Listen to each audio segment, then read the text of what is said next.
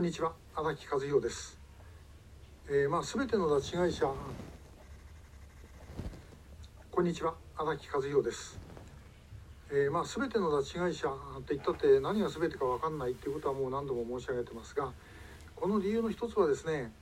えー、いろんな機関がどうも拉致をした。と思われる、えー、北朝鮮の統一的な、あの方針。まあ拉致をするっていうのは統一的な方針といえば方針なんですけどもそれをですねあの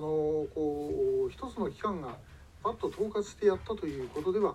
えー、ないということです。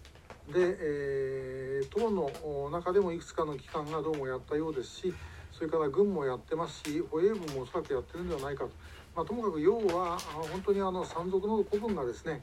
えー、人が育ってくればあの親分が喜んで自分が出世できるというふうに思った、まあ、こういう構図なんだろうというふうに思います。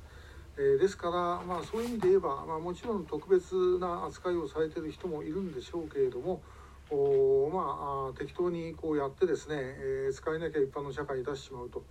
ただし、まあ、自分が拉致をされたということについては、まあ、一切言えない。えというふうにするということですね、まあ、そういうふうにした可能性が、まあ、一番高いんではないだろうかと。でだからあの私が分かってる限りではあの脱北者で拉致被害者に関する情報を持っている人でもですね、えー、拉致のこと全体像について分かっている人はいません正直言って。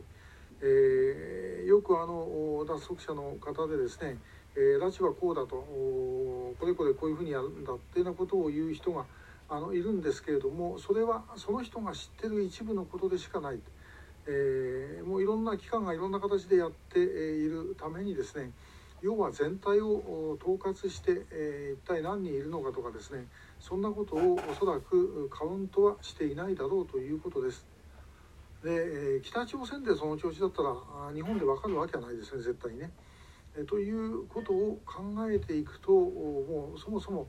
全ての拉致被害者という言葉自体が、まあ、ある意味幻想でしかないと。いやもちろん全ての拉致被害者を取り返さなきゃいけないんですよ。それは間違いないんですけれどもじゃあその全てってどこまでかということになるとですね、えー、結局北朝鮮でも日本でもあるいはアメリカでも中国でも誰も分かっていないということなのではないだろうかというふうに思います。えー、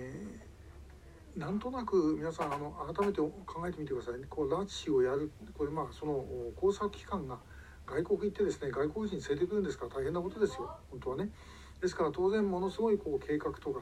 えー、いろいろあるんだというふうに考えます。で、実際に例えば誰かを拉致するという時に、まあ、その人にも随分調べ上げてですねそしておびき出してとかそういうことにはものすごいエネルギーを使っていくことは間違いないんです。ただ全体の統括という意味で言うと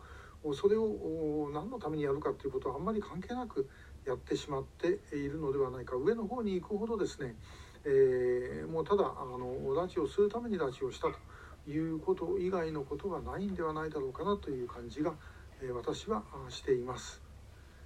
えーまあ、ひどい話ですけどねひどい話ですけどもそれは逆に言うとそんなことをやられてきた我が国もひどい国だというふうにも言えるんではないでしょうか。えーまあ、とにもかくにもですね本当に大変な、あの時期、えー、に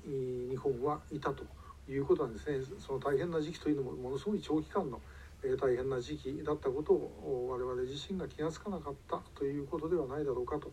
いうふうに思います。えー、改めて申し上げます。拉致の全体像を分かっている人間は日本にもそして、え、北朝鮮にもいないはずです、その前提でどうやって一人でも多くの人を助け出すかということにかかってくるのではないでしょうか。今日もありがとうございました。